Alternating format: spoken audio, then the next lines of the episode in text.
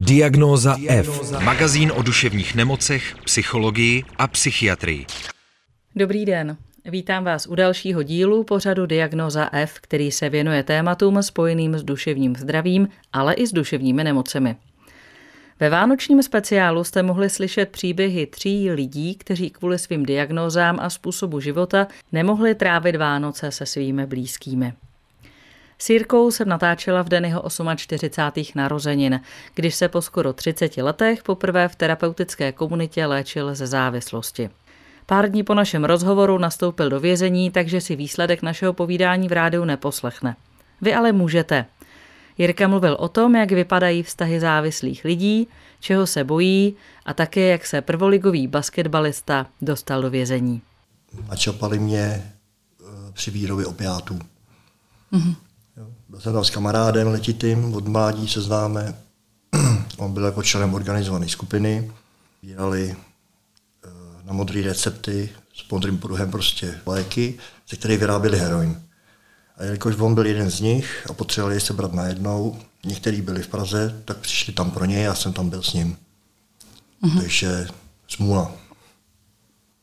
Ale teda taky si vyráběl drogy? Vyráběl jsem si je pro sebe, protože jsem chodil do práce, potřeboval jsem, jelikož jsem leta závislý, tak uh, jsem potřeboval ty drogy někde brát. A jelikož jsem říkal, že to je to nejmenší zlo pro společnost, už nechci krást, jako jsem krát dřív, což mi k tomu donutila situace, a už jsem nechtěl jít sedět. Takže jsem si začal vyrábět sám, nikomu se mi nedával, když sám jsem jich měl málo. No a s chodou okolností prostě jsem dopad tak, jak jsem dopad. Mm-hmm. Kdybys letos nešel do vězení, tak bys možná strávil Vánoce v léčbě? No určitě tady v komunitě Fadvajti bych strávil Vánoce. Je to moje první léčba, v podstatě jsem nastoupil do Jehlavy, do psychiatrické léčebny Jehlava na tři měsíce. Tam teď jsem pokračoval na pět měsíců do Červenáku a teď jsem v Advajtě, v komunitě. Co tě po těch 27 letech braní vedlo k tomu, že jsi se rozhodl, že brát už nebudeš? Zase shodal okolností. Já jsem byl přesvědčený, že už se z toho nikdy nedostanu, že prostě drogy budu brát do té doby, dokud budu naživu. No a moje tehdejší přítelkyně uh, šla do léčebny No já jsem říkal, tak to taky zkusím. No. Co tě vlastně dovedlo k tomu, jestli to správně počítám, eh, tak eh, jsi začal v dospělém věku, v 21 letech, brát opiáty? Ve 22, prvě ve 20. Ale to byly takové ty první krůčky, zkoušet, co to umí, co to neumí. Já mám bohužel moc kladný vztah k drogám a ke všem látkám, který mění vědomí, takže jsem si všechno potřeboval vyzkoušet. No a jelikož se mi to zalíbilo, tak jsem zkoušel tak dlouho, až jsem byl závislý. Že? No. Přišel jsem v životě o hodně věcí, ale je teda, někdy bych to mohl udělat znovu, tak uh, já si myslím, že bych asi, že bych znovu do toho vlítnul, ale jinak. Jo? Nechtěl bych ubližovat lidem ve svém okolí a nechtěl bych jít do kriminálu samozřejmě. Ty jsi ještě vlastně ten uh, člověk, který začal fetovat v 90. letech. Uh-huh. Byly to i pro tebe ty divoký devadesátky, jak se o nich mluví? No já jsem nezačal fetovat hned, jak se jakoby otevřely hranice, protože v té době já jsem hrál vrcholový sport.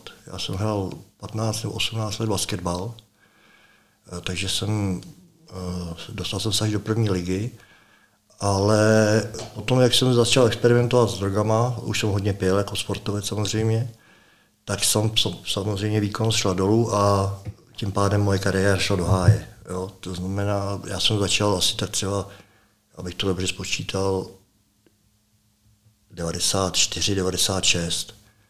No. Té době byl ještě Brown jako opiát tady, teď už moc není, takže jsem začal Brownem a pervitinem. Ty jsi řekl, eh, jako sportovec jsem eh, samozřejmě hodně pil. Uh-huh. Je to běžný i na té vrcholové úrovni, že ty sportovci takhle hodně pili tenkrát? Nevím, jestli je to i teď takhle. Já taky nevím, jestli to teď, ale myslím si, že v těch kolektivních sportech to bylo běžný až na některé výjimky. Samozřejmě všude jsou výjimky nějaký. No a dvakrát denně trénink, to znamená dopoledne po tréninku na pivo, odpoledne na pivo. No a ke konci, když už jsem to přestal ovládat, ten alkohol, tak eh, tak samozřejmě jsem vyhledával veškeré oslavy, všude jsem byl, všechno jsem stíhal a pak už se začalo vymykat, no. Pak už jsem pil, dokud jsem, nestál, dokud jsem stál na nohou, no. Takže pak už jsem si říkal, pleky od podiaté je špatný. Tak jsem říkal, takhle ne. No, najednou přišla cesta drogová. No, tak já jsem alkohol začal pít až v, v 18 letech. Poprvé jsem si čichnul alkohol, jo, že do té doby jsem jenom sportoval. No, začal jsem kouřit ve 32, ku podivu do té doby jenom jako trávu a šiš. A najednou prostě mi to ukázalo jiný svět. No. Začalo to tím alkoholem a ta euforie z toho a prostě diskotéky a zábava. Já mám rád život, miluji zábavu. A tohle mi to všechno poskytlo. No. Akorát, že prostě to pak jako jsem vyhledával čím dál častěji, víc a víc a měl jsem v podstatě život jako jednu velkou párty. Ale zároveň ty si vlastně na začátku říkal, že jsi vedle toho pracoval. Co jsi dělal, Jirko? No, já jsem z začátku pobíral nějaký drobný jako ze sportu, a potom jsem dělal všechno možné, jelikož jsem vyučený mechanik stroje zařízení, pak mám strojní průmyslovku a rok ekonomky, uh, ale nikdy jsem tu, uh, to řemeslo jako nedělal, jo. takže jsem dělal různě po skladech, uh, dělal jsem šatní skříně na míru, montáže ocelových konstrukcí a od roku 2001 do 2027 jsem se osamostatnil a začal jsem prodávat jako velkou obchod uh, alkohol. Víno, alkohol, později jsem to rozšířil na drogery a uh, cukrovinky nějaký. A v té době už si teda nepil, v té době už si bral V té době už jsem to přesmyknul na ten první ten s heroinem, ale ve velkým, protože já jsem si až později uvědomil, když jsem zkrachoval a všech, o všechno jsem přišel, že jsem v podstatě začal podnikat s tím vědomím, abych měl dost peněz na drogy. Což se mi podařilo. Během šesti let jsem vybudoval nějaký jakoby velký obchod, tři auta na rozvoz a nějaký lidi. Dařilo se mi, jenže jsem dostal toxickou psychózu, která mě úplně jako dostala do kolen a všechno jsem přišel. Tři miliony v zásobách, auta, všechny životní pojistky, stavební spoření, naprosto všechno. Jak se u tebe projevila toxická psychóza? On to šlo tak jako pozvolna, začal jsem nejdřív slyšet nějaké hlasy, které se zesilovaly a pak byly tak silný, že už to nešlo vnímat. Pořád jsem si uvědomoval, že to je drogama, ale najednou se to přesmyklo do toho, že už prostě, i když jsem věděl, že je to drogama, že prostě jsem byl neustále sledovaný a už to bylo zalý na sebevraždu, už se s tím nedalo vůbec žít. Tu toxickou psychózu, jakož jsem nikdy nepřestal brát, jsem měl až v podstatě do loňského, předloňského roku. No. Akorát, že v mírnější fázi. Už jsem neměl takový peníze na to, abych, abych eh, si mohl dovolit tu jízdu, co když jsem podnikal. Jo. To bylo hrozný. Jak se v tomhle kontextu daří partnerským vztahům? No, svou největší životní lásku, kterou jsem potkal, tak jsem v úzovkách, je to smutný, ale jako by vyměnil za drogy. A tenkrát jako občas brala se mnou, pak odjela dělat oper do Anglie. No a já jsem tady zůstal. A nedokázal jsem to zastavit, tak jsem fetoval dál, našel jsem si jinou holku, která smažila se mnou tak nějak. No a partnerský vztahy, takový ty feťácký, to je, mm, je to zvláštní, no. neustálý hádky o ničem, jo. Lidi, takový lidi střízlí by se tomu museli smát, o čem se ty lidi hádají, jo. Je to prostě samozřejmě zvláštní. No a samozřejmě taky k tomu patří spousta holek s tím klukem jenom proto, že má peníze, že má dost drog, aby nemuseli šlapat. Jo, takže asi tak, no. Není to, není to úplně takový to upřímný. Ty jsi říkal, že jsi hodně lidem ubližoval. Jak to vypadá? Jak no to vypadalo to v tom případě? No. Já jsem si to v té době neuvědomoval moc, protože když člověk je prostě v tom, jako v tom rauši nebo jako pod vlivem, tak jediná jeho starost je, kde se na peníze a kde se na ty drogy. Jo? A v podstatě se ani neuvědomují, že se mění, že je jiný než ostatní. A jelikož jsem měl domů vždycky dveře otevřený k nám, takže vždycky jsem tam mohl přijít, vykoupat se, tohle. A až postupně, když jsem se na to vykašlal, tak jako měl rodiče nebo brácha mi vyprávěl, co všechno jsem jako způsoboval. Jo. Některé věci si ani nepamatuju. A jak jsem vypadal, že jsem naši otevřeli dveře od záchoda, já jsem vypadl ven, jo, jako jsem spal, nebo furt jsem usínal u televize. No, ale v té chvíli si to člověk jako nepřipouští, když bere ty drogy. Říká si, že je v pohodě. Jelikož jsem bral jako jak opiáty, tak amfetaminy vždycky dohromady, tak jako to na mě na ulici lidi nepoznali, nebo normální lidi střízliví, normální civilizace. No a takže jsem nebyl ani roztěkaný, ani pořád ospalej. A tím pádem jsem to držel strašně dlouho prostě jakoby v jízdě tu, tu záležitost drogovou. No. Ale samozřejmě, že se to nějak projevovat muselo. Za těch 27 let, o kterých mluvíme, byl jsi někdy střízlivý? Byl jsem střízlivý, uh, druhý trest rok v kriminále a třetí trest rok v kriminále. První jsem měl jenom, tam jsem bral metadon a druhý a třetí jsem byl střízlivý. První dva tresty jsem jako věděl, že vylezu a těšil jsem se celou dobu na to, až vylezu, asi dám. Na ten třetí trest jsem byl vnitřně přesvědčený, mohl jsem, mohl jsem tam fetovat v kriminále, ale nedělal jsem to. Prostě jsem cvičil a byl jsem přesvědčený, že už se nedám. No, pohádal jsem se tam s těma spoluvězněma. No a zavřela se za mnou bráno věznice, studený pot a 16 hodin mi trvalo, než jsem si dal. Takže katastrofa. To mě to semlelo. Návrat do Prahy, starý místa, starý známý. Jsem nečekal. Teď jsi jak dlouho střízlivý? Teď jsem střízlivý, dneska je 20.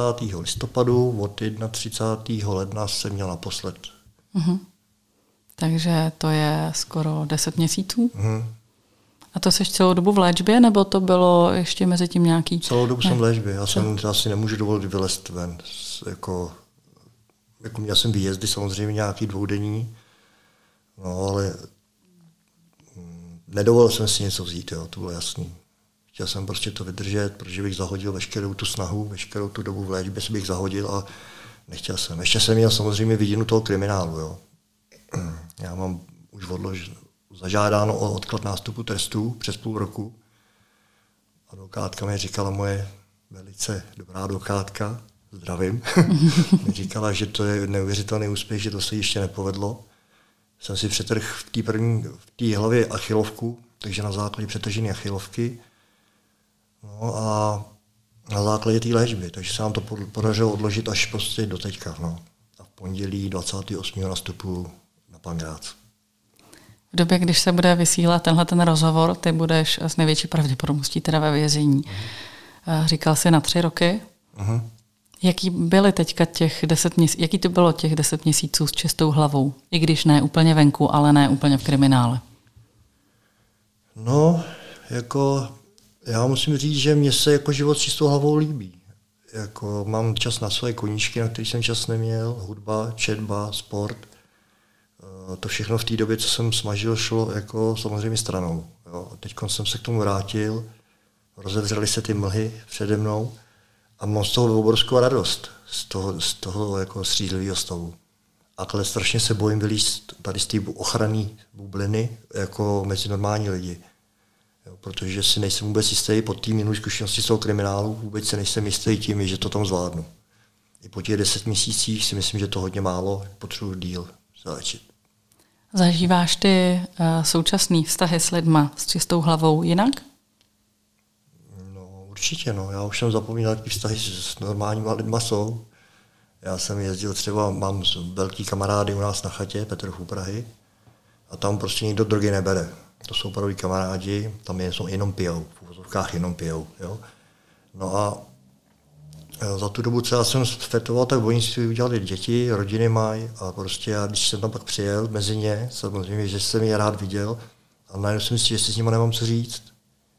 Je nezajímají moje problémy a tohleto a oni se povídali o rodinách a úplně jiný starosti měli, jo? takže mi tam připadal jsem se jako, jako odstrčený trošku. No, ale to k tomu asi patří. No. Eh, my tenhle ten rozhovor točíme v terapeutické komunitě, uh-huh. kde se léčíš pár týdnů teďka, což navázalo na ty dva předchozí pobyty uh-huh. v Jihlavě a v Červeném dvoře. Jak ti tady je? No, je to tady jako bezvadný. Já jsem se obával se mít. Já jsem z toho trošku úzkosti docela. Eh, dokonce se zhubnul čtyřikrát předtím, jak, jak mi to, ale to bylo i tím nástupem trestu asi. A přijel jsem sem a Myslím, že jsem se zařadil, výborně přijali a jsem tady rád. No. Jde co tady ty terapie víc do hloubky, což, je, což si myslím, že je potřeba. Občas se řeší kraviny jako všude, ale jako myslím si, že to má smysl nějaký. Já mám třeba i problém naučit se pracovat eh, bez požití nějakých látek. Jo. Já jsem celý život pracoval, buď jsem byl napitej, nebo jsem byl svetovaný, takže s tím je taky docela problém. Máš nějaký plán teďka vůbec? No, tak jako moje plány se strkly na vězení v podstatě a po, po výkonu trestu, ať by byl asi jakkoliv dlouhý, bych chtěl nastoupit zpátky do komunity na základě té zkušenosti, protože z kriminálu jít rovnou ven a mít za sebou to, co mám já, tak eh, já vím, jak bych to dopadlo. Si tím jistý v podstatě. A to bych strašně nerad. Jo. Takže budu muset jít ještě do komunity, tady na sebe nějakou dobu pracovat a pak si teprve dovolím po kručkách asi vylíst ven a začít jakoby v úzovkách normální život běžného občana. Jsi takhle opatrný. No tak jako, proč bych teda tady trávil po těch ležbách těch 10 měsíců, jo? tak chci to zkusit, no. Jako, zatím si to představuji tak nějak jako, neumím si to představit úplně, jo? ale jako dělám pro to maximum, no.